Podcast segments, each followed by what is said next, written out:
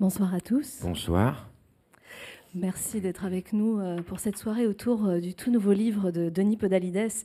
Les nuits d'amour sont transparentes pendant la nuit des rois. C'est le, sous-titre de ce livre publié euh, aux éditions du Seuil dans la librairie du XXIe siècle. Denis Podalides, bonsoir. Merci d'être avec nous pour, pour cette rencontre pendant laquelle nous allons nous plonger un petit peu dans votre univers, votre univers de comédien. Euh, au cœur d'une répétition assez exceptionnelle, de par euh, le metteur en scène qui l'a dirigé, euh, de par la réflexion qui est la vôtre tout au cours de cette répétition, et aussi peut-être parce qu'il est assez rare que l'on que l'on soit aussi près de l'intimité d'un acteur au cours du processus de création qui, qui, se passe voilà, sur scène, dans les coulisses, là où nous, spectateurs, n'avons pas accès. La pièce dont il est question, c'est La Nuit des Rois. Euh, première question de Hippodalides, qu'est-ce qui a d'abord déclenché la nécessité, le besoin, l'envie euh, de raconter euh, ces moments, ces coulisses Et puis évidemment, ensuite, nous parlerons du détail de cette répétition. Alors, il y a plusieurs choses. d'abord, c'est une très ancienne habitude de, prendre des notes pendant des répétitions des. J'ai commencé à faire ça quand je suis entré au français parce qu'il y avait des petits carnets qui étaient en vente à la boutique que je trouvais jolis. J'en ai acheté deux. Et euh, bon, j'avais toujours euh, beaucoup de plaisir à écrire. Alors j'ai commencé à écrire sur ces carnets. Et puis au français, on a des loges attitrées. On a la même loge pendant plusieurs années. Ça devient un bureau, une chambre, euh, une chambre à soi et un petit atelier. Et j'ai pris cette habitude-là. C'est comme ça que j'ai fait mon premier livre qui s'appelait Scène de la vie d'acteur, qui était le, résultat de, qui était finalement le, ce qu'il y avait dans ces carnets. Et je notais comme ça des scènes de répétition. Euh, je faisais des petits portraits, un peu sur le vif, comme ça, de partenaires. Et je m'intéressais beaucoup à tout ce qui, dans la répétition, ou aussi dans ça avait concerné des tournages, les, ce qu'on appelle les temps faibles, des moments où apparemment il ne se passe rien, des moments d'inertie, des moments d'ennui, des moments de mélancolie. Et euh, j'ai fait ça au fil, du, au fil du temps, sans toujours euh, conserver. J'ai toujours ces petits carnets, mais sans toujours reprendre ces textes. Et puis, euh, quelques mois avant le, début des répétitions de La Nuit des Rois, j'ai fait une lecture euh, de textes de Maurice Hollander euh, au Musée d'art et d'histoire du judaïsme. À la fin de cette soirée, Maurice m'a proposé, de but en blanc, de publier un texte que j'aurais dans sa collection La librairie du XXIe siècle. Il m'a fait cette proposition. J'avais, à ce moment-là, j'avais écrit quelques années, mais pas, très peu de temps avant en fait, mais pendant un certain deux trois ans, un album Pléiade Shakespeare pour, euh, donc pour la, collection de la Pléiade, alors qui m'avait euh, valu un travail considérable. Euh, j'avais, j'ai eu l'impression de recommencer, de retourner en cagne, de retenter vainement l'ENS, et, mais qui m'avait passionné. Donc j'étais chargé de Shakespeare. Et La Nuit des Rois est une pièce que j'ai toujours rêvé de monter, que j'ai gardée pendant des années, comme ça, comme un, un projet secret. Et euh, j'ai su que Ostermeyer venait dans la maison, c'est comme ça qu'on l'appelle, et euh, ayant une immense admiration pour lui, pour son travail, pour ses mises en scène, dont j'en avais vu euh, certaines avec plus que du plaisir d'ailleurs, avec une, une, ferveur immense, j'envisageais ces répétitions le carnet en main. Et c'est ce que j'ai dit à Maurice. Je lui ai dit, dans pas très longtemps, je commence les répétitions. J'ai prévu d'écrire un peu là-dessus. Je ne sais pas du tout ce que je vais écrire, etc. Et il m'a dit, bah voilà, ça sera le, livre qu'on publiera ensemble. Et ça, c'est l'origine. Et à partir du moment où j'ai commencé à répéter, j'avais alors non plus un carnet, mais un petit iPad, voilà, j'écris plus beaucoup. Les temps changent. Euh, c'est une mise en abîme à plusieurs niveaux. Celle d'abord du comédien qui répète dans un texte, mais celle aussi euh, de Denis Podalides qui observe à la fois les autres comédiens et j'imagine vous-même. Vous êtes dans une espèce de, oui, comme ces miroirs qui se répètent à l'infini. J'imagine que observer sa propre répétition et le travail qui se fait autour de soi, ça doit être un exercice assez complexe. C'est pas si, comme je l'ai toujours fait, j'ai toujours aimé regarder les autres travailler. D'ailleurs, souvent, ça repose de, travailler soi-même. J'ai toujours un trac euh, qui remonte vraiment à l'école, au conservatoire, quand on disait maintenant c'est à toi, monte sur scène et on travaille ta scène. Euh, j'avais une appréhension et donc quand on disait non, c'est pas toi, c'est euh, X qui va travailler, un soulagement faisait que l'impression que le projecteur n'était pas sur moi. et ça me donnait d'autant plus l'envie de regarder ce qui se passait. Je vivais beaucoup par procuration, beaucoup dans, dans l'abstrait des livres, dans l'abstrait de la lecture, de la littérature. Et euh, finalement, dans le travail d'acteur, euh, je n'aimais rien tant que essayer de garder ma passion de la littérature, ma passion de lecteur, à même le, le travail d'acteur. Bon, parfois, je suis obligé de, évidemment de poser l'iPad et puis d'aller travailler. Ce qui fait que je n'écris pas, évidemment, dans ces moments-là. Quand même, je n'avais pas l'iPad en étant sur scène, en disant Thomas, tu peux répéter ce que tu viens de dire, c'est vachement bien. Je vais le noter. Euh, mes camarades voyaient d'ailleurs que je prenais parfois des notes, mais en fait, le livre, il s'est écrit complètement après. Mm. Parce que ce sont, sur l'iPad, j'ai pris vraiment des notes tout à fait informelles. Et euh, le livre s'est écrit en fait dans un temps de, réminiscence, de récollection, de, à, reconstituer, ce qui fait une mise en abîme encore plus, puisque c'était un temps au passé. Mais ça m'était très très présent. Mes notes étaient quand même suffisamment denses, euh, précises pour que je m'y retrouve.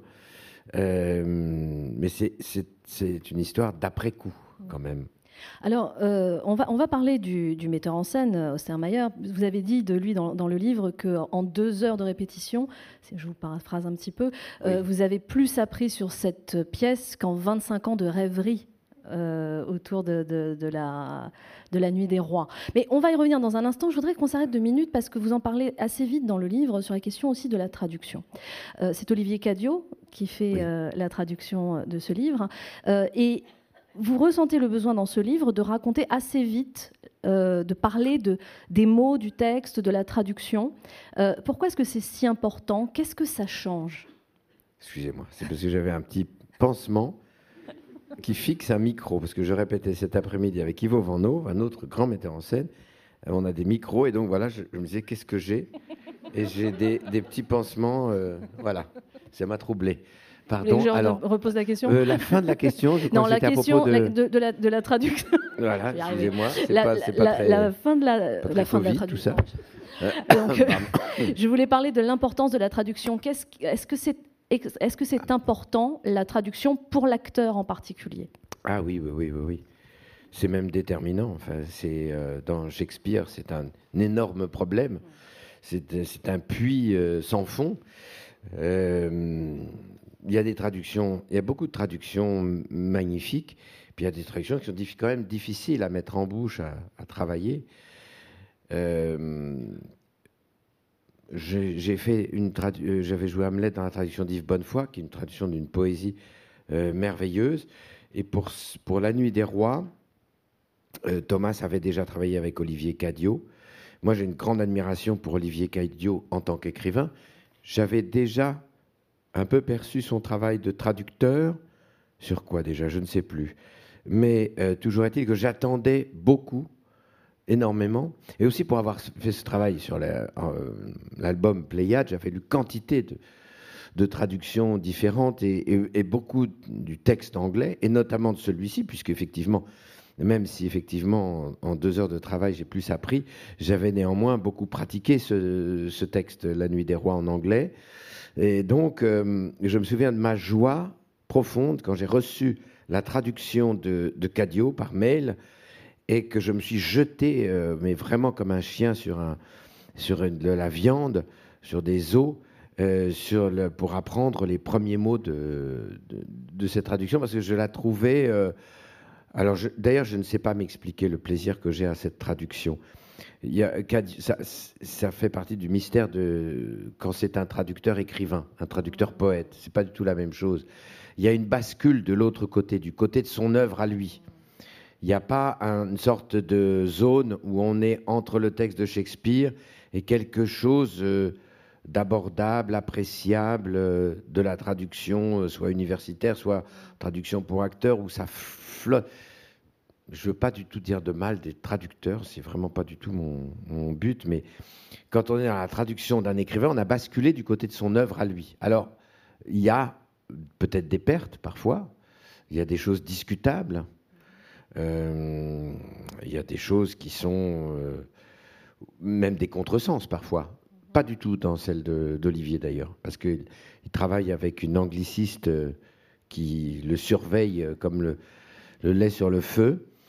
Et ce qui fait que, dans, bon, bref, dans la traduction d'Olivier, il y a une énergie, voilà, je pense que si je veux résumer tout ça, une énergie à même sa traduction qui rend très très bien compte du côté, et du côté charnel et du côté euh, de, la poésie extrêmement raffinée qu'il y a dans le, texte de Shakespeare, et de la, multiplicité d'essence de cette euh, charge signifiante et poétique, érotique, euh, parfois totalement triviale, qui est dans le texte de Shakespeare et dont on a tant de mal à rendre compte en français et qui simultanément, j'imagine, vous avez dit, euh, euh, vous avez parlé de la chair, quelque chose que l'on peut jouer parce que ça peut être très beau à lire, à lire silencieusement, mais pas forcément agréable à jouer aussi. J'imagine qu'il y a de ça aussi dans la, dans la traduction d'Olivier Cadio qui vous plaît tellement, c'est de pouvoir vous en emparer en tant qu'acteur. Ben c'est un acteur, c'est un, traducteur qui, est très vif, qui a une sorte d'intelligence comique très grande, beaucoup d'humour. Il y a beaucoup d'humour chez Olivier. Et alors, pour toutes les parties comiques de, la pièce, ça, fonctionnait à merveille. Et en même temps, il a ce sens poétique euh, qui, vient aussi de sa, jeunesse quand il écrivait cette, grande revue. Euh, c'est comme ça que moi je l'ai connu. Une revue euh, qui faisait. Comment ça s'appelait déjà? Ça vous dit ça? Ah, Il était très jeune. Peut-être quelqu'un se souvient de cette revue écrite avec euh, Pierre Alféry. Je ne sais plus. Enfin, il, faisait des cut-up, il, faisait il écrivait des, poèmes comme ça, qui étaient toujours très tranchants, très vifs. Euh, avec, euh, il, s'embarrassait avec un sens poétique, mais qui était alors absolument dénué de tout romantisme, de sentimentalisme. Et, les, les, phrases étaient lancées comme des, comme des flèches, comme des, mm. partaient comme des balles. Et la, la première euh, réplique, If music be the food of love, play on, euh, on, dit que la musique alimente l'amour. Euh, ben voilà, je ne me rappelle plus déjà, ça est déjà passé. immédiatement, vous êtes mis comme en orbite, on est mis sur un... On, on sent la possibilité d'une accélération dans la langue, la possibilité de ne rien manquer de ce qui est euh, gracieux. Euh, je, crois que je l'avais noté d'ailleurs dans un des premiers textes, pas des, débuts. Bon, je ne vais pas retrouver, évidemment, quand on cherche, on ne trouve pas. Évidemment, c'est bien connu. En plus, on est deux, c'est encore pire. Oui, oui. Non, mais pourtant, c'est visible à voir parce que c'est en italique, c'est aussi mis comme c'est c'est un, texte où je suis euh, à Amiens, où je mets en scène une autre pièce et où je reçois le, texte. Donc voilà, j'ai retranscrit. Bon, c'est pas grave, je le trouve pas. Non, c'est au tout début. On y va. Mais il y a plein de trucs ah en italique en fait. Oui, il y a beaucoup de choses en italique. J'adore les italiques. Voilà, c'est là.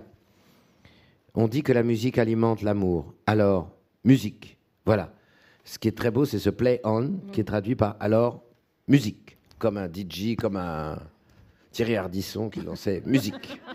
Voilà, on ne jouait pas, je ne jouais pas du tout comme ça, mais euh, il y, a, cette, euh, cette énergie et cette insolence, servez-moi jusqu'à la lie, au maximum.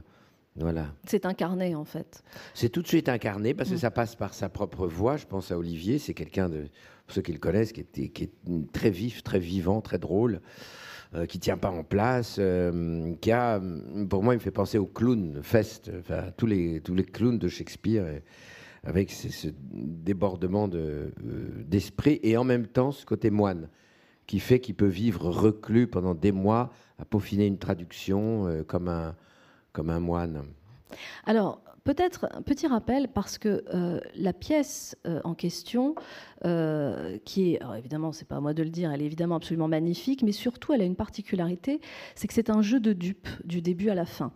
et je trouvais que le parallélisme était intéressant sur, encore une fois, les rôles que l'on joue sur scène, le rôle que l'on joue en répétant, enfin la personne que l'on est sur scène en répétant, et cette espèce de dédoublement que j'évoquais tout à l'heure à l'infini, cette pièce permet ce jeu-là aussi en tant qu'écriture, en tant qu'écrivain, en tant qu'observateur.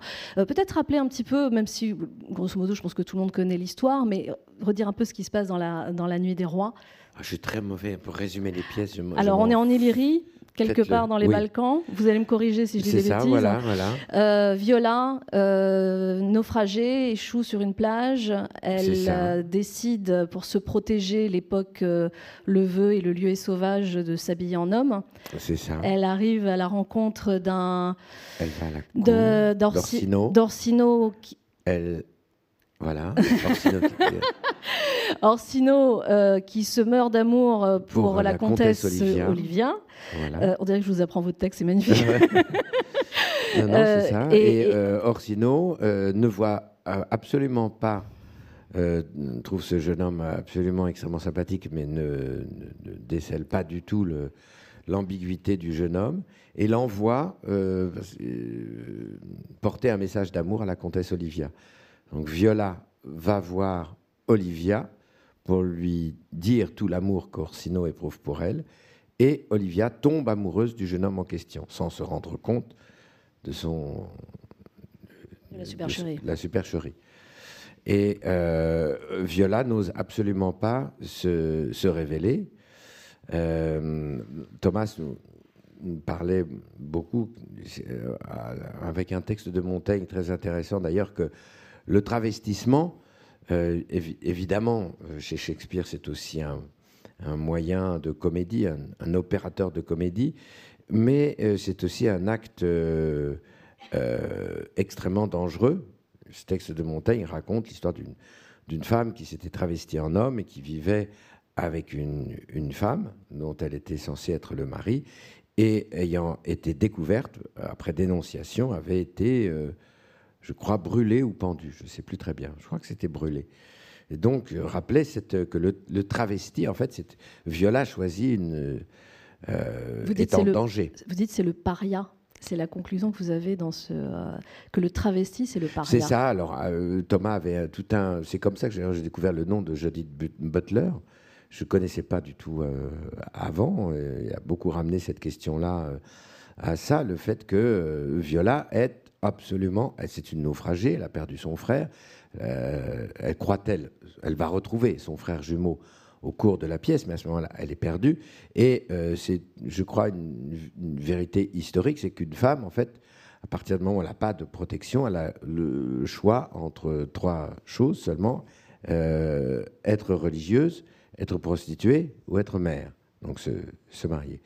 Et elle, elle fait le choix, de, pour essayer de préserver de la liberté, d'être en homme.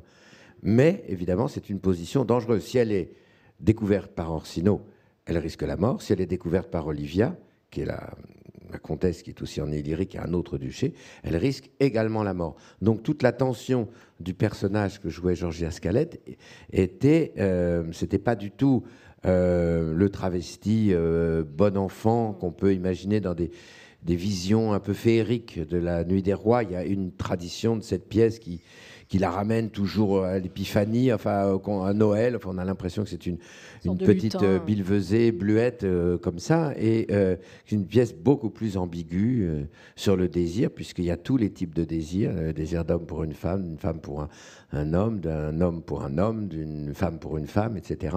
Et donc, et, et, que ce, cette circulation du désir, évidemment, crée et des malentendus, mais crée aussi du danger, crée de l'inquiétude, crée de la mélancolie.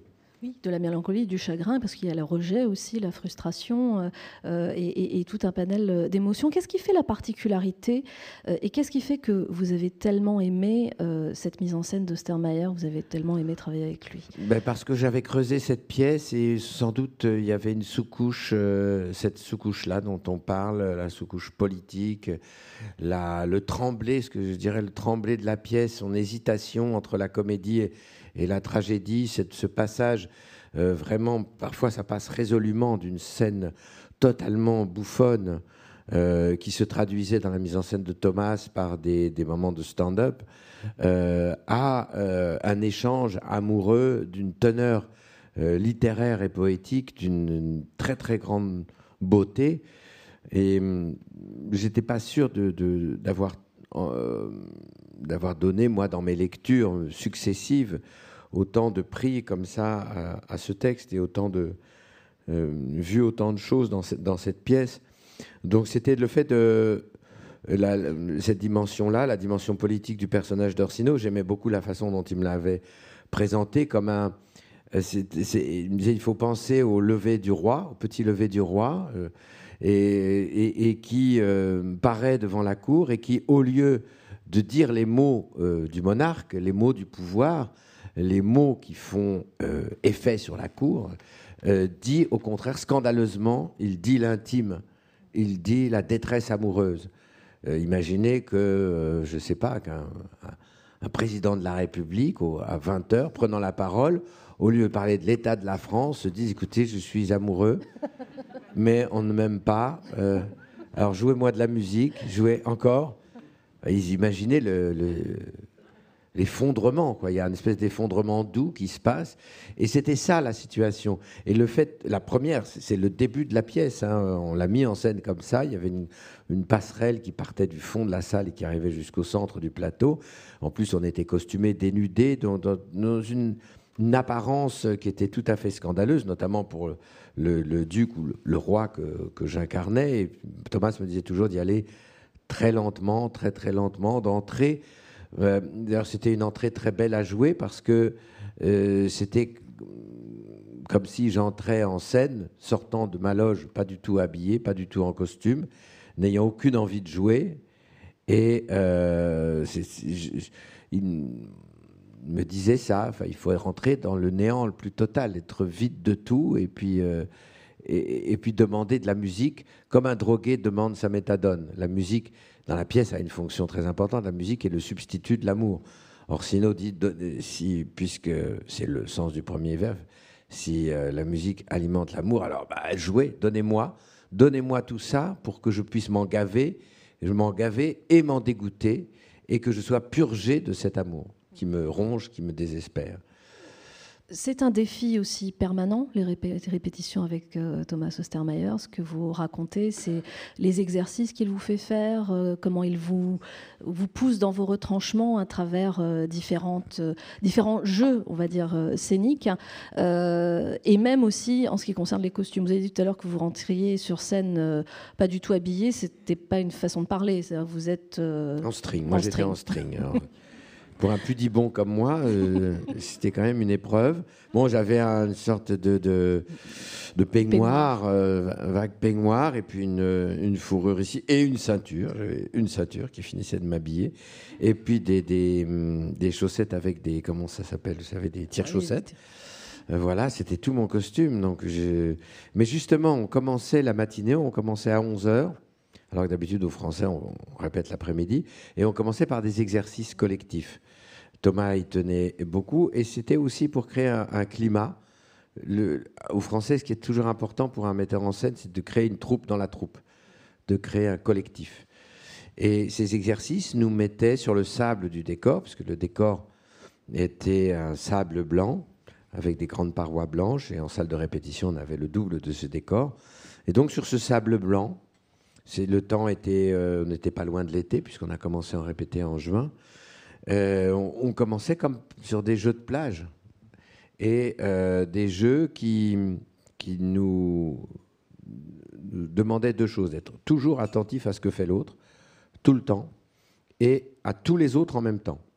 Donc, on se mettait souvent en cercle, je vais pas raconter, peut-être, je, me suis amusé à écrire des textes qui racontent ces différents jeux. Qui, euh, ce qui m'a touché, c'est qu'avant ce genre de jeu, moi j'étais toujours très sceptique avec ça. Euh, des jeux un peu parfois hérités de Peter Brook, euh, et, que j'ai vu aussi parfois traités dans des écoles de théâtre, et souvent, je dois dire, d'une manière un peu scout, quoi, scolaire et un peu. Artificielle. Très artificielle. Donc j'avais au départ une forme de méfiance, mais là, le fait d'être en costume, en fait, on commençait ces, exercices en costume, donc dans cette espèce de demi-nudité qui, en fait, a absorbé la gêne. Très vite, ces jeux nous faisaient jouer ensemble, et nous n'avons qu'une vocation, c'était de montrer qu'on est totalement dépendant de l'autre. On faisait des jeux à deux, qui consistaient à s'envoyer une, phrase, l'autre doit répondre par la, par la négation, l'autre doit monter, euh, créer des, humeurs différentes. Euh, quand il, bref, je, ne continue pas trop là-dessus. Ces jeux avaient cette vocation à nous mettre tous ensemble, reliés les uns aux autres, dépendants les uns des autres, à tout moment, et euh, dans l'idée que toutes les scènes fonctionnaient comme ça. Toutes les scènes, pour éviter toute intentionnalité de la réplique. Ça, c'est une chose qui, est, je pense, qui est très intime et, euh, enfin, il y a beaucoup de metteurs en scène qui travaillent comme ça, mais que aucun volontarisme, aucune intentionnalité, c'est l'autre qui me fait jouer. C'est un vieux thème du, théâtre, mais chez Thomas, poussé jusqu'au bout. C'est-à-dire qu'il n'y a, jamais, ça, ne vient jamais de, de, l'intériorité, ça vient de, du visage de l'autre. Mm. Il disait d'ailleurs, on faisait un jeu que je raconte un tout petit texte euh, on s'assoit l'un C'est un peu comme le truc de Marina Abramovic. Vous voyez à New York, là. Où elle se euh, met en scène et elle attend que les gens viennent s'asseoir devant elle. Voilà. Eh ben alors on faisait ça, on regarde quelqu'un dans les yeux et on, attend. On attend, on attend. Et parfois, c'est vrai qu'il y a des choses tout à fait euh, étonnantes. Mais alors, on faisait ça aussi debout. Et au bout d'un moment, on se dit une petite réplique et l'autre répond. Voilà, c'est voilà tout ça pour pour arriver à ce sentiment d'avoir presque tué toute intériorité. Il n'y a aucune intériorité. Ça, je crois tout à fait à ça. L'intérieur, il est toujours au théâtre, au cinéma, c'est pareil. L'intérieur, c'est toujours à l'extérieur. Mm. C'est toujours dans l'autre, dans le regard de l'autre. Euh, en soi, il n'y a que des, organes, en fait. Il n'y a pas. pas tant de choses que ça. Euh, il y a, euh, j'ai l'impression, euh, une forme de, déconstruction pour construire dans la répétition. C'est-à-dire que même ce que vous décrivez à l'instant, c'est-à-dire qu'il faut d'abord tout mettre en pièces, tout décortiquer, tout euh, mettre en vrac pour ensuite reconstruire quelque part, euh, faire naître le personnage en passant d'abord par sa déconstruction. Est-ce que je me trompe Il faut partir de rien en fait. C'est assez bien de commencer une répétition à partir de rien et même une scène. Toute scène d'ailleurs a je crois que ça vaut pour n'importe quelle scène. Il y a un début, un milieu, une fin. Il y a une montée, il y a souvent une acmé, et puis il y a les conséquences, et la redescente et la fin. Et donc il faut faire naître les choses. Si vous ne les faites pas naître au moment présent où nous sommes en scène, il y a quelque chose qui est falsifié, qui, qui est artificiel. Euh, je trouve toujours rien de plus artificiel que l'entrée d'un personnage qui, qui arrive bardé de toute sa psychologie, d'une espèce d'intériorité dévorante. Euh, euh, c'est beau quand ça, quand ça naît sous vos yeux. Euh, c'est, vous allez nous lire un extrait quand même. Hein, oui, oui, volontiers. Je choisis un peu au... Oui, oui, oui. Alors, ben, je vais prendre un passage justement sur cette. On parlait de cette entrée en scène.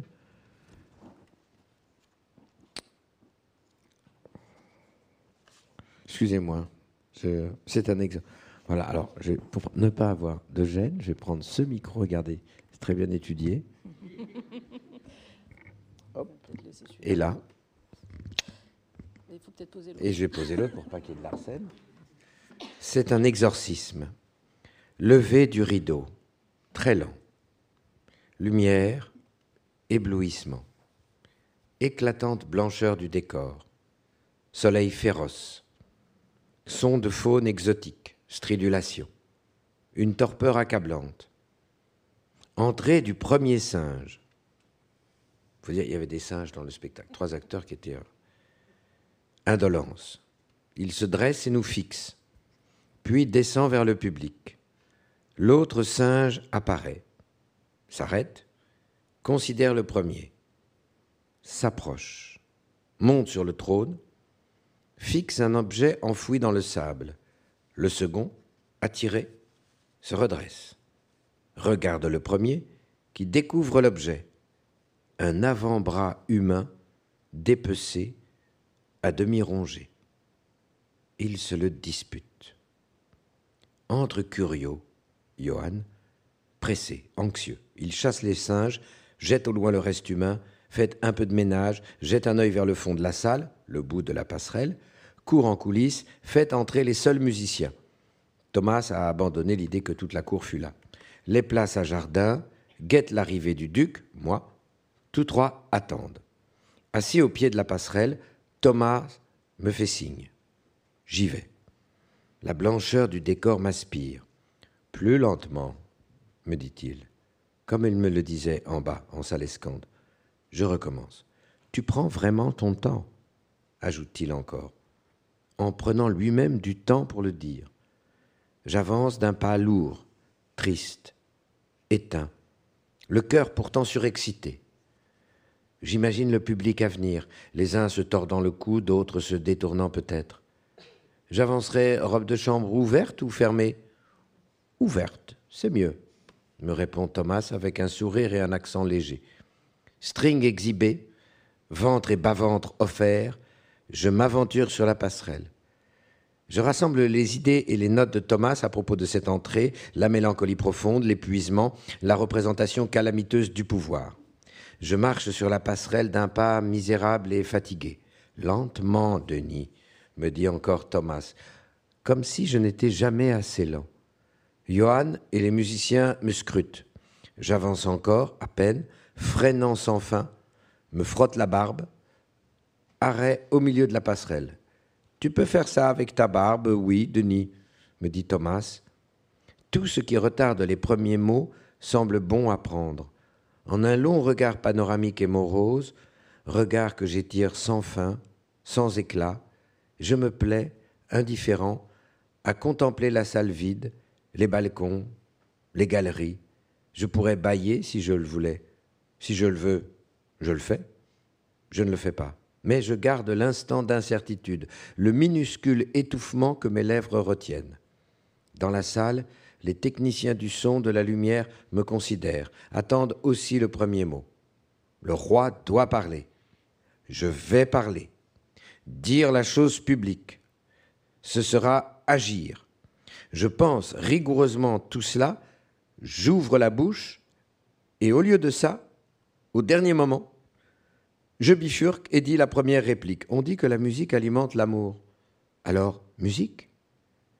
Mes sensations, aiguisées et désordonnées, me plongent dans un étrange état d'hypersensibilité et de confusion. Pourquoi ce début me bouleverse-t-il toujours autant? J'ai presque les larmes aux yeux en avançant au hasard. Dès les premières notes au théorbe du Lamento della Ninfa, je dois éprouver un soulagement. Ma douleur est suspendue. Paul commence à chanter. Je m'abandonne à la plus sombre volupté, vautré sur le trône. Je me gave de musique, ma drogue favorite.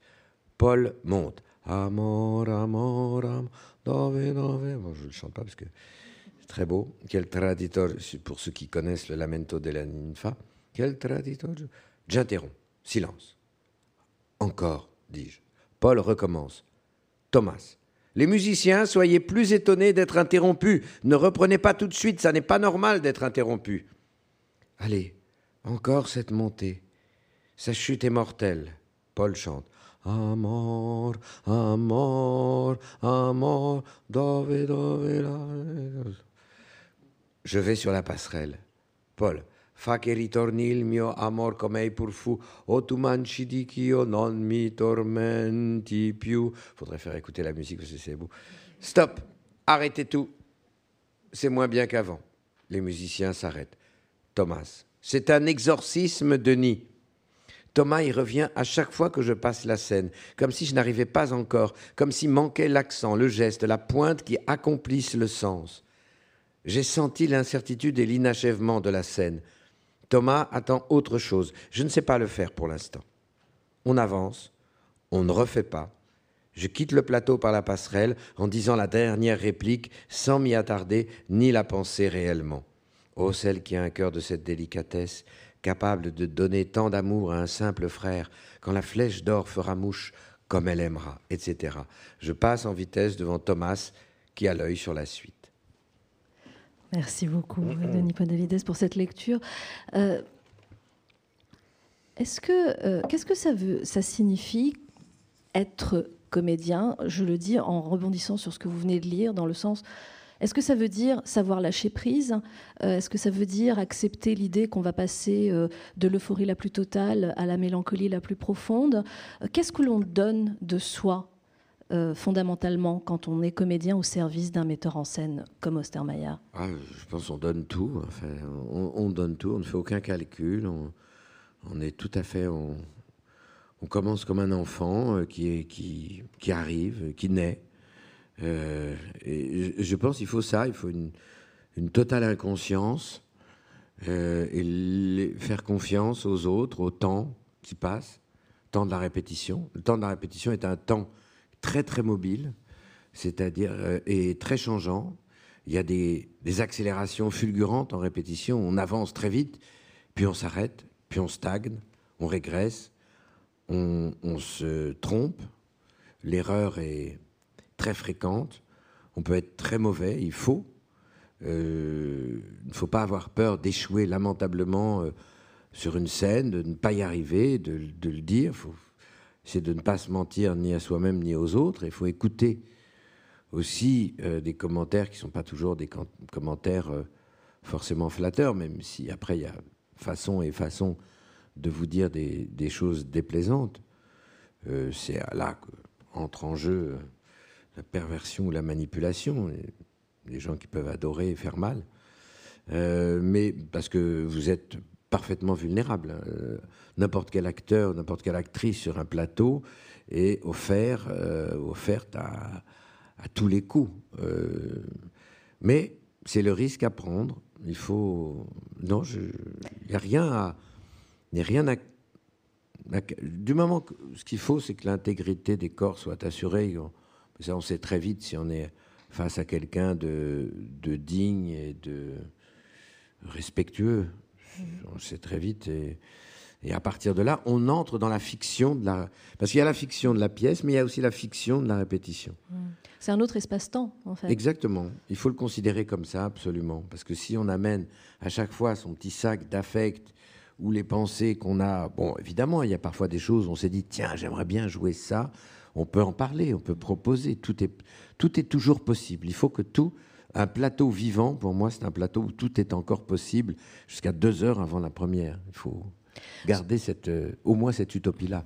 Euh, ce que, ce que, vous dites me renvoie euh, au passage où vous, vous racontez le, le, transfert de la salle de répétition à la scène et où en, répétition, dans cette salle de répétition, vous avez réussi à créer cette troupe dans la troupe dont vous parliez tout à l'heure, ce lien qui vous unit tous à travers une même œuvre.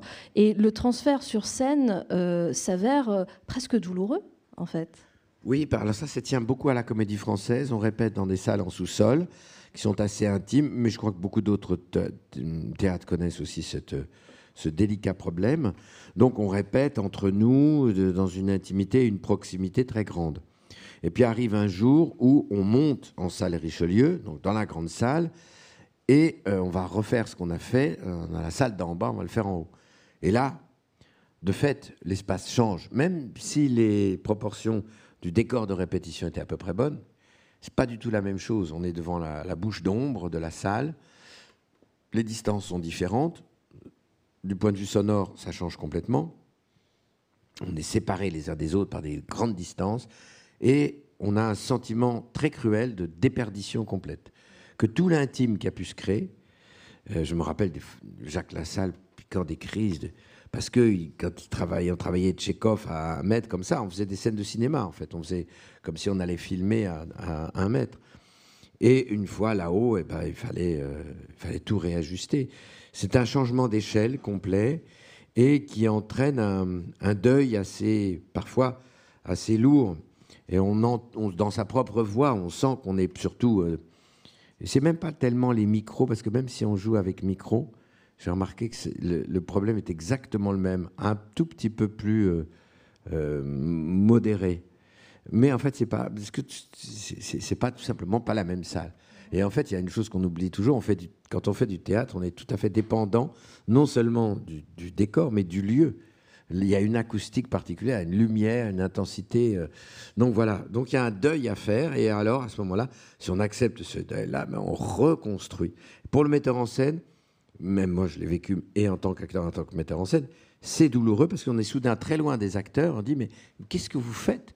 On avait dit que c'était bien si, euh, c'était et voilà, c'est fini. Il faut tout, euh, tout refaire. Mais en même temps, c'est le moment où le spectacle vraiment enclenche une vitesse supérieure. On est dans le vrai décor, dans le véritable espace, et c'est, euh, il faut accepter ça. C'est c'est assez touchant d'ailleurs parce qu'il y a des gens qui paniquent complètement, qui se mettent à crier ou, à tout accélérer euh, et, qui pensent qu'il faut très vite. Et c'est là où la répétition est assez mystérieuse. C'est quelquefois en fait euh, on, se réajuste très naturellement en deux, trois répétitions. Est-ce que c'est pas aussi parce que lorsqu'on est sur scène, euh, il y a euh, la, partie où le, où le, public est censé être et n'est pas le temps de la répétition Est-ce que ça crée pas aussi une forme de vertige de jouer sur une scène où la salle est vide?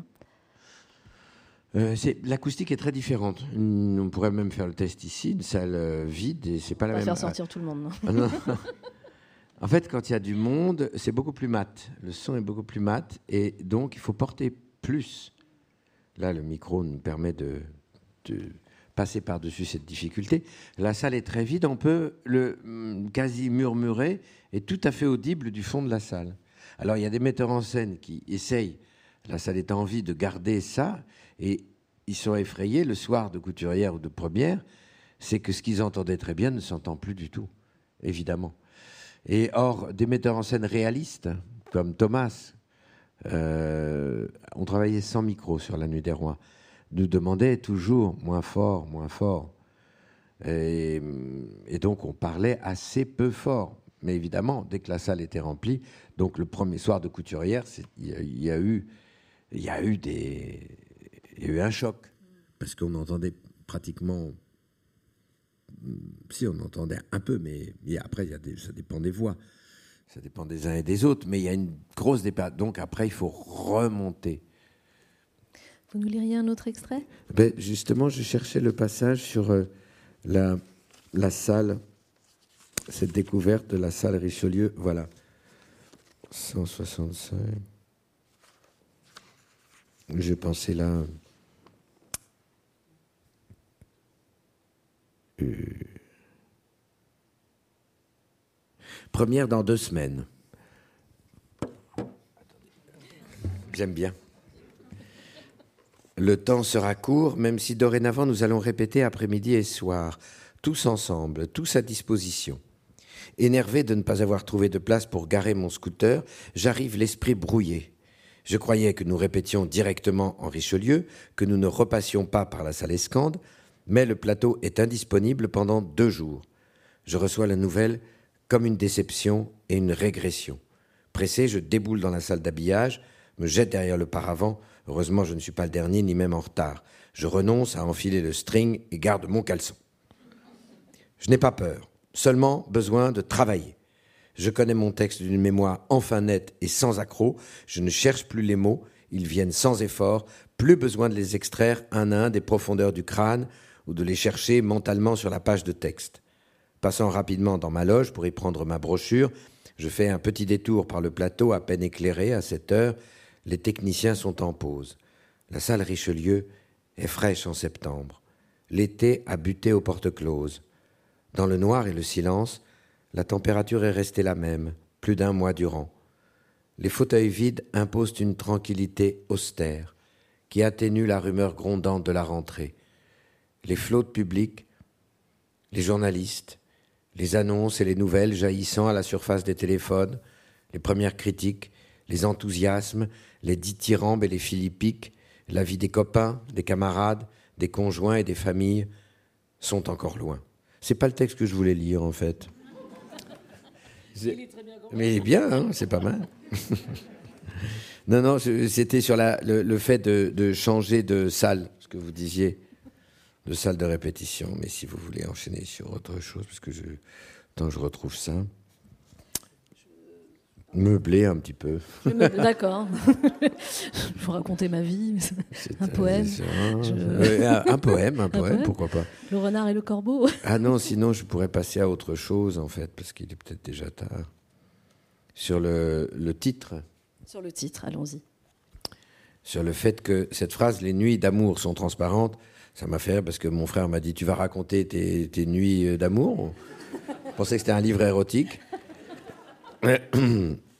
Et euh, donc c'est une phrase de, Shakespeare euh, que dit le personnage d'Olivia, euh, confuse d'être d'aimer Viola et sentant qu'elle n'arrive pas à masquer son, son, amour fou, cet amour qui la torture de plus en plus.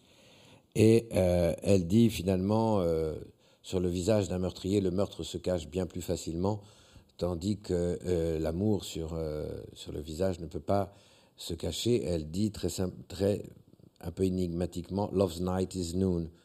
Nuit d'amour est euh, midi. L'obscur de l'amour se révèle en pleine lumière. On ne peut pas.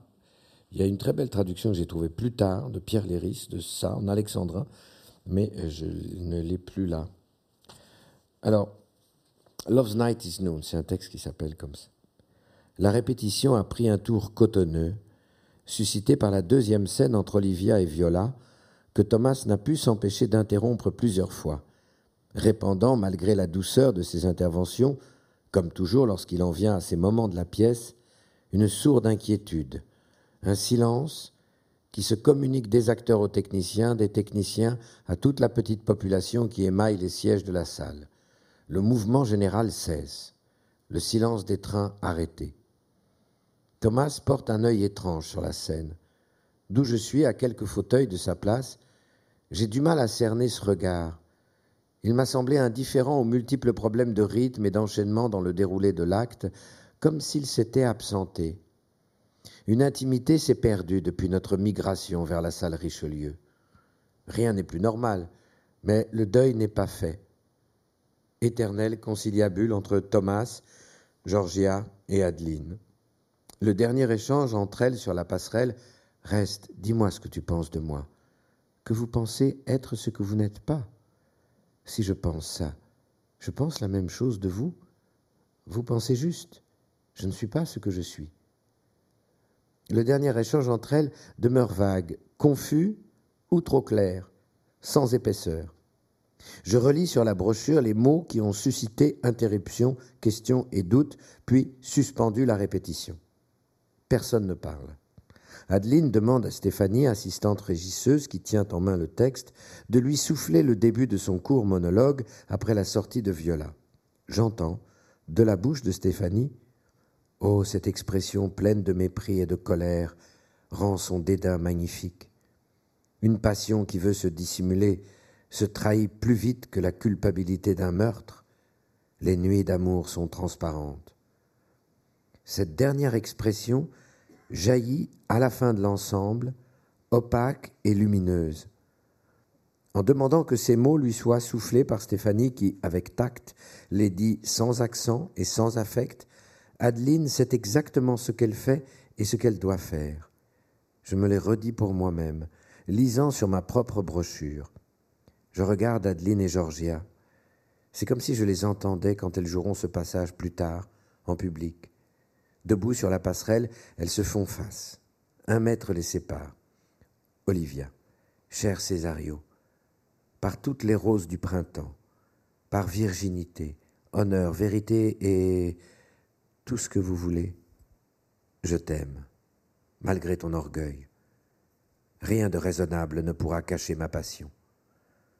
Parfois leurs deux visages se tournent vers Thomas, qui reste au fond de la salle, parlant tantôt à Elisa en allemand, tantôt à Christian, son dramaturge en français, puis en allemand aux deux actrices. Je n'entends pas ce qu'il dit. Je les regarde encore. Me viennent par bouffées leurs échanges à voix encore plus basse, m'émeuvent l'affection qu'elles se portent, la délicatesse dont chacune fait preuve envers l'autre. Aucune rivalité. Les nuits d'amour sont transparentes. Je voudrais chercher dans le texte anglais ce dont ces mots sont la traduction, l'adaptation, la transposition. Je ne sais encore quel mot s'applique le mieux en la circonstance, mais le plaisir que je prends à les redire me fait remettre ma recherche à plus tard. Je m'arrête sur eux comme sur un promontoire d'où il me semble voir quelque chose dans le lointain. Je dis et dis encore la phrase, ce qui la précède et ce qui la suit, puis quitte la salle qui est plongée dans le silence. Je vais dans ma loge. On n'entend toujours rien dans les retours. Coup d'œil sur le texte anglais. Olivia. A murderous guilt shows not itself more soon than love that would seem hid. Love's night is noon. Une passion qui veut se dissimuler se trahit plus vite que la culpabilité d'un meurtre. Les nuits d'amour sont transparentes. Je m'arrête sur Love's night is noon avec l'idée que c'est le cœur, le noyau dur de toute la pièce. L'amour inverse la nuit et le jour, fait de la nuit le jour, du jour la nuit, aveuglant, éblouissant. J'ai diverses traductions où je prends plaisir à retrouver la phrase comme un petit diamant infrangible. Je veux voir comme les traducteurs l'ont taillé. François Victor Hugo. La nuit d'amour est un plein midi. Littéral et juste. Théodore Lascaris. Car la nuit de l'amour est toute lumière. Pourquoi pas, mais je n'aime pas le quart. Inutile. Félix Sauvage, 1934. L'amour perd son mystère. Ne s'est pas foulé. C'est une édition des belles lettres où l'on confiait sans doute les traductions à des étudiants qui s'acquittaient vite de leurs tâches. Jean Anouilh. La nuit de l'amour est une pleine clarté. Il voulait faire un alexandrin, il l'a, et ça devient pompeux. Je l'entends soudain dans la bouche d'un acteur des années 50 ou 60, scandant le verre, yeux fermés, voix en l'air, grêlé par les micro-sillons d'un vieux disque, comme on écouterait un message de la résistance en 1943. La nuit de l'amour est une pleine clarté. Alexis Curvert, les ténèbres où se cache l'amour ont la clarté du plein midi. Trop long, fastidieux. Jean-Michel Desprats, sa nuit est un plein jour. Parfait. Les mots remuent. Je m'allonge sur mon petit lit. Dans un demi-sommeil, je vois les sept traducteurs, là, serrés dans ma loge, penchés sur leur ouvrage, taillant, usinant en silence, tandis que j'essaie, répète, distingue, puis mélange les propositions, les renvoyant toujours à leur atelier minuscule. Je m'y mets à mon tour. L'amoureuse nuit est claire comme le jour Nuit d'amour et midi Les nuits d'amour sont transparentes. Pas mieux. Je ferme complètement les yeux. Je pourrais rentrer chez moi, je ne retournerai pas en scène aujourd'hui, mais je m'attarde. Merci beaucoup, Denis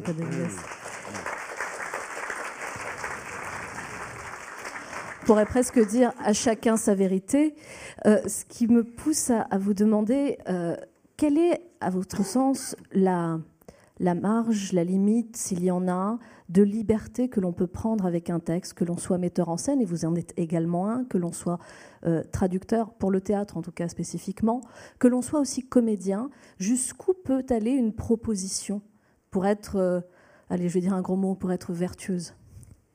Je pense que ça peut aller très loin, on ne sait jamais euh, ce que peut un traducteur, ce que peut, et puis ça dépend d'un spectacle, ça dépend des euh, je sais pas. Après, il faut qu'un texte soit quand même à peu près établi, soit stabilisé, qu'on n'ait pas l'impression que les acteurs bricolent. Ça m'est arrivé, ça, d'être dans une mise en scène un peu lâche, comme ça. Et puis, euh, bah, je trafiquais un peu les répliques. Je les faisais un peu comme je voulais. Euh, j'ai eu des moments de bonheur comme ça. Je fais ça dans Hamlet et pourtant avec la traduction d'Yves Bonnefoy. Mais là, c'était un parti pris d'acteur, c'est-à-dire que je me disais, ce texte-là, je ne le joue pas, pour en donner l'acuité de la pensée, c'était notamment pour le, monologue être ou ne, pas être. Et je me disais, en fait, je vais le, traduire live. Je le traduis en direct. Donc je, le connaissais en anglais, je me le disais en anglais et je le traduisais en. C'était une façon de rafraîchir le texte, c'était une façon de, de jouer l'effort de pensée, ce qui me semble très important dans ces textes-là, notamment dans, Hamlet, c'est que la pensée euh, est totalement active et la pensée, euh, c'est pour, éviter le, ton méditatif, une sorte de, pensée un peu euh, pompeuse. mais que ce soit une. Je me rappelle toujours de Gérard de Sartre qui, dans Hamlet, allait dans, notamment dans ce passage-là, aller très très vite. Être ou n'être pas, c'est la question. C'était foudroyant. Et, je voulais retrouver cette énergie-là et en même temps faire que tout le monde se dise ces mots. Enfin, comme quelquefois une pensée vous arrête et vous dites mais être ou n'être pas, c'est la question. Euh, quelqu'un, quelqu'un qui pense en direct, qui pense euh, sous nos yeux, euh, c'est extrêmement énergique et c'est extrêmement concret, extrêmement vivant. Donc voilà, c'est il y a une énergie de pensée. Vous le voyez toujours quand vous voyez des, des, intellectuels euh, euh, euh, parler. C'est souvent les corps s'expriment beaucoup. si on faisait des, graphiques des, voix, c'est très, très, très changeant. C'est très rarement. Il y a des gens qui peuvent comme ça, mais là, c'est déjà une pensée qui a déjà été, c'est presque un poème à ce moment-là. Il y a une forme choisie. Moi, je voulais éviter toute forme et donner simplement que la pensée puisse euh, être tremblante, fragile. Euh, euh, voilà. Je ne sais pas si j'ai répondu à, votre question, mais on peut. Tout dépend aussi de quel spectacle, quel est le spectacle que l'on construit ensemble. Qui sont les acteurs? Quel est le metteur en scène? Il n'y a pas de, très peu de règles a priori. La représentation approche au fil des répétitions. Euh, il y a euh, la couturière, à laquelle j'ai appris dans votre livre que sont conviés tous les retraités de la comédie française. Oui, oui, c'est très sympathique. Et ce qui donne souvent, euh, oui, oui, la couturière est réservée en majorité au personnel qui a travaillé. Et, comme c'est une, en fait, c'est parce comme c'est une représentation gratuite et qu'on ne peut pas inviter tout le monde, donc les, retraités souvent choisissent cette représentation pour venir et ils savent qu'ils se retrouvent. Donc ils viennent euh, dîner, c'est un rituel, ils viennent dîner à la cafétéria avant, donc c'est très émouvant parce que je, retrouve des gens avec que je n'ai pas vus depuis dix ans et puis je vois soudain le temps qui a passé. C'est très, pour moi c'est très émouvant les couturières, mais c'est souvent très très différent. Le public de la couturière, c'est un public qui est plus euh, attaché à des formes anciennes, qui aime revoir ce qu'il a déjà vu, euh, qui aime voir aussi des beaux costumes, parce que souvent il y, a des gens qui ont travaillé à ça dans la salle. Alors ils, aiment voir ce que font leurs successeurs, leurs successeuses. Enfin, c'est très touchant, mais ça donne une, atmosphère qui est. C'est très drôle parce que la, couturière est, l'anti-mondanité. Et, la première, alors là, on bascule complètement de l'autre côté. Et quelquefois, une couturière est totalement enthousiaste, délirante d'enthousiasme. Et la première est une catastrophe de, froideur. Et parfois, la couturière est un peu. Là, je me rappelle que la couturière était un peu sceptique. Mais couturière, les gens sont toujours extrêmement gentils. Euh, c'est leur ancienne maison. Donc, ils sont très respectueux. Donc, s'ils n'aiment pas, ils ne le disent pas. Il y a simplement une stupeur on sent un scepticisme grandissant. Et là, je sentais que l'absence totale de ces, costumes, ces dénudements qu'on avait, il y avait des qui me voyaient, des anciennes habilleuses qui me voyaient en string, qui disaient, il ne doit pas être ravi, ravi. Comment en est-il arrivé là? Voilà, comment en est-il? Qu'est-ce que c'est que ce spectacle? Et en même temps, ils sont toujours contents de, de nous voir, donc ça applaudit gentiment mais je me souviens que la, couturière n'était pas franchement. Par moments, ça allait bien. après, ça, bah, c'était très, très positif. Des, applaudissements d'encouragement, en quelque sorte, des anciens pour les nouveaux. Euh, il y a évidemment le trac. J'imagine que, quoi qu'il arrive, le trac est là. Euh, la tension de la scène euh, doit générer une forme de trac. Oui, oui, bah oui, ça comme tout, tout, tout le quelle temps. que soit l'expérience, quelle, Quel que soit, d'ailleurs, parce que parfois il y a le trac lié au fait on sait que c'est pas un très bon spectacle, il va falloir s'accrocher et qu'il va falloir affronter soit une hostilité, soit une indifférence, soit l'ennui, et que nous il va falloir euh, qu'on qu'on qu'on remplisse les vides là où on n'a pas assez travaillé, là où des choix un peu euh, aberrants ont été faits, ça arrive euh, à compenser par euh, de l'énergie pour faire passer les défauts. Et ça, ça fiche vraiment, ça, on se dit c'est dur parce que on, on sait qu'on, c'est comme un peu partir au front, quoi. J'ai découvert à quel point vous voyez ce qui se passait aussi dans la salle, au point que vous racontez même qu'un dormeur a pu à un moment donné vous susciter une forme d'apaisement sur scène. oui, moi j'ai rien contre les dormeurs, je le dis. Je les trouve infiniment sympathiques, les dormeurs. D'abord, ils ne me dérangent pas, sauf quand ils ronflent trop fort, ça arrive. Mais généralement, il y a des voisins qui sont eux-mêmes un peu incommodés et qui font diminuer le ronflement, voire qui réveillent la personne, pas trop brusquement. euh. Et, donc, moi, je comprends très bien, quelquefois, des gens viennent au théâtre après une journée de travail et ah, une pièce, ça met du temps à se mettre en place, ça met du temps à s'ouvrir. C'est c'est toujours des, des pièces anciennes comme ça. On dit mais de quoi ça parle? Qu'est-ce que ça raconte? D'où il sort celui-là? Là en string Qu'est-ce qu'il fout là? Et on oublie, on est encore dans ses pensées. euh, et donc euh, le choix de s'endormir. Moi, ça m'est arrivé une fois une pièce, je voulais absolument aller la voir. Ça faisait des semaines que j'attendais, mais je travaillais comme un fou. J'arrive enfin à trouver un jour, j'ai ma place. Je cours comme un. Il y a très longtemps de ça, je cours comme un fou dans le métro toute la journée. J'arrive enfin dans la salle et là, je, je m'assieds. Et, et je sais que c'était le roi Lear d'ailleurs. Et, et je commence à regarder la pièce et une fatigue gigantesque et je me suis endormi. Et soudain, je me réveille et j'entends les derniers mots de la pièce. Je rêvais de la voir et rien vu. Rien vu. Et après, j'avais des camarades dans la pièce. C'était très bien. J'ai pas osé dire que je n'avais rien. Et donc voilà, de, ma- ma- les, les dormeurs, voilà. Euh, pour peu que tout le monde ne dort pas, quoi. Peut-être ce soir il y en a, ben, ne les réveillez pas.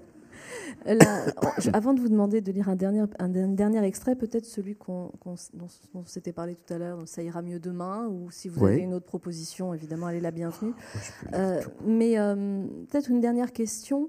Euh, de la répétition et de la représentation, est-ce qu'il y a, euh, et pardonnez peut-être la naïveté de ma question, une préférence? Est-ce qu'on est plus heureux en répétition, plus heureux sur scène, ou est-ce que l'un est indissociable et on ne peut être complètement heureux qu'avec les deux? Ben, euh, j'ai fait l'expérience de répéter sans jouer avec le, confinement. euh, L'an dernier, en janvier, euh, on devait, les salles, on attendait qu'elles rouvrent. Vous savez, elles, avaient refermé en novembre. Et puis j'ai un, un spectacle que je joue au, au Théâtre des Bouffes du Nord qui s'appelle La disparition du paysage et que je devais créer le 15 janvier. Puis j'ai répété et puis on a fait une sorte de filage et puis on a tout rangé. Ça, c'est très particulier, quand même, très frustrant. Euh, donc la répétition ne va évidemment pas sans les représentations. Moi, j'adore répéter. Là, je répète avec Ivo Hove cet après-midi même. J'en ai la voix fatiguée parce qu'on essaye, on se, on se perd complètement. Les uns et les autres se perdent. Le metteur en scène. Il y a toujours un moment où, quand on accepte comme ça qu'on est un peu perdu et hum, les uns et les autres, il y a quelque chose dans l'énergie commune qui se régénère et qui fait que soudain ça repart. Ça repart parce que soudain on s'est perdu et on est vraiment ou en race campagne ou en pleine forêt et quelqu'un dit bah, par là et on dit ah bah allons-y et ça euh, ça redonne, ça refait vie et j'adore ces moments-là. J'adore cette façon de, de s'oublier complètement. euh, d'oublier qu'on est face à un grand metteur en scène et qu'on qu'on est à la salle Richelieu. Il y a un moment, on est dans un atelier et on retrouve exactement l'énergie des premières fois quand, on, quand des gens se réunissent dans une salle quelconque pour faire du théâtre. Euh, il faut faire tomber pas mal de barrières pour ça, de, faux respect, de, euh, de fausses pudeurs, de, quantité de choses comme ça, d'a priori, de clichés, de, oui, mais moi je voudrais jouer comme ça. Ah, tu fais comme ça, T'es là, toi? Euh, Voilà, une fois que tout ça ce climat de confiance. Ça, suppose un énorme climat. Et finalement, c'est vrai que ça n'arrive pas sur tous les spectacles. Souvent, on travaille, euh, on doit travailler vite et on reste un peu dans nos encamisolés, comme ça, un peu. Euh, on ne partage pas tout à fait tout. Bon, alors, quand ça se passe, c'est absolument merveilleux. Et généralement, ça conditionne de belles représentations. Ça ne veut pas dire que le spectacle sera un grand succès, qu'il y aura beaucoup de monde. C'est pas ça, mais on, aura fait notre travail et au mieux de ce qu'on pouvait faire tous ensemble. Et donc, le spectacle correspond à une certaine vérité à un moment donné, selon une distribution donnée, sur un texte donné. Et euh, là, on. Voilà. mais, c'est vrai, ce qui est curieux, c'est que c'est pas toujours le cas. Souvent, on se ment à soi-même, on ment un peu aux autres, on ment un peu au public. Le public, après, nous dit c'était pas mal. Euh, voilà, c'est rare que tout ça donne de la pure beauté. Euh, je.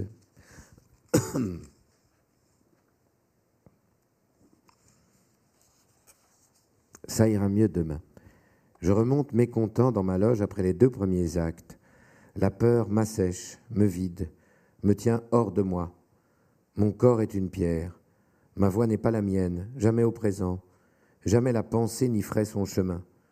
Jahane sur un parcours d'obstacles en faisant tomber toutes les haies. Lieu exorbité. Contrairement à ce que demande Thomas, mon regard se perd et se noie.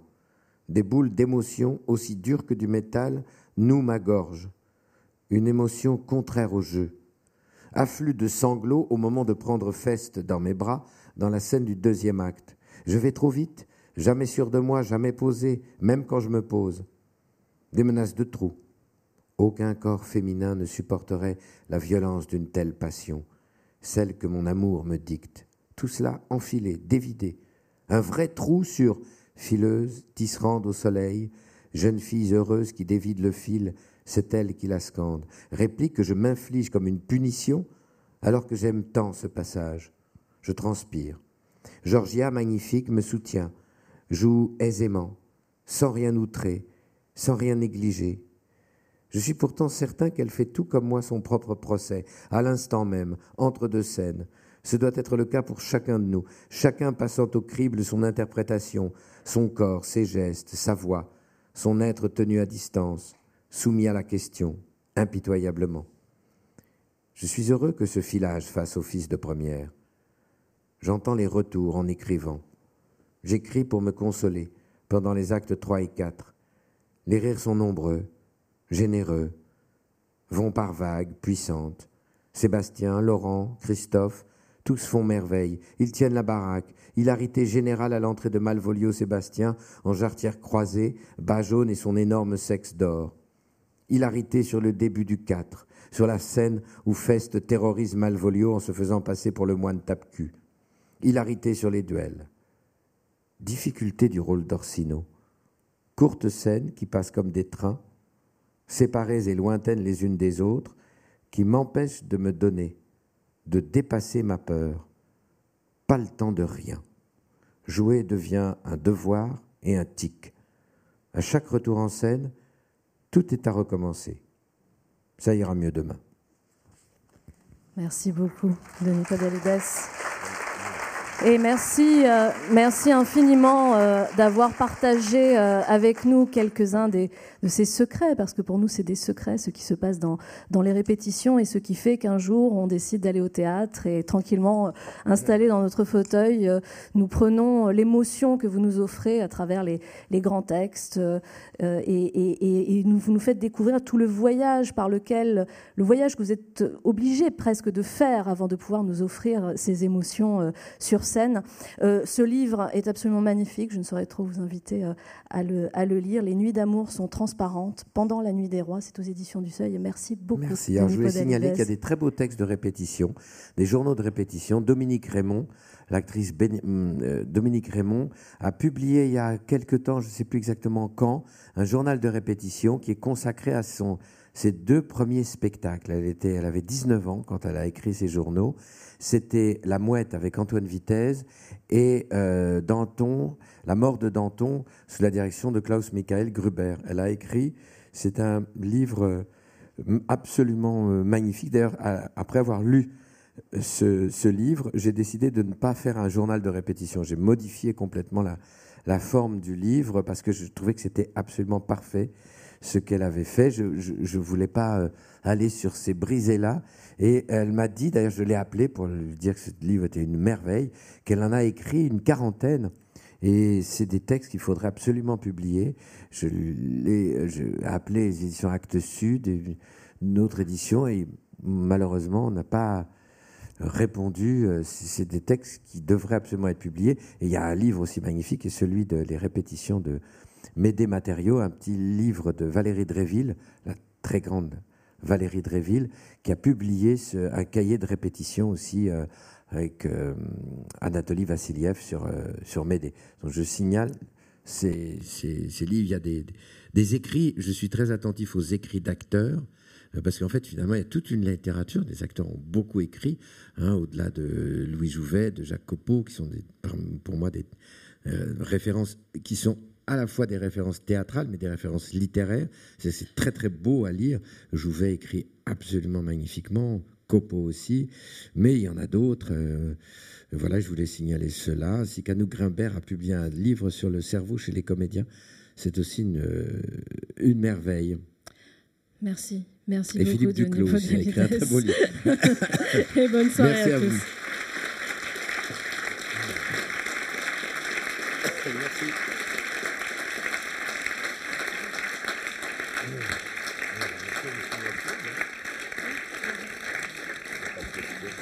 Merci. à tous. Merci beaucoup. Je crois que je fais une signature, c'est ça? Oui, oui, oui. Voilà. voilà.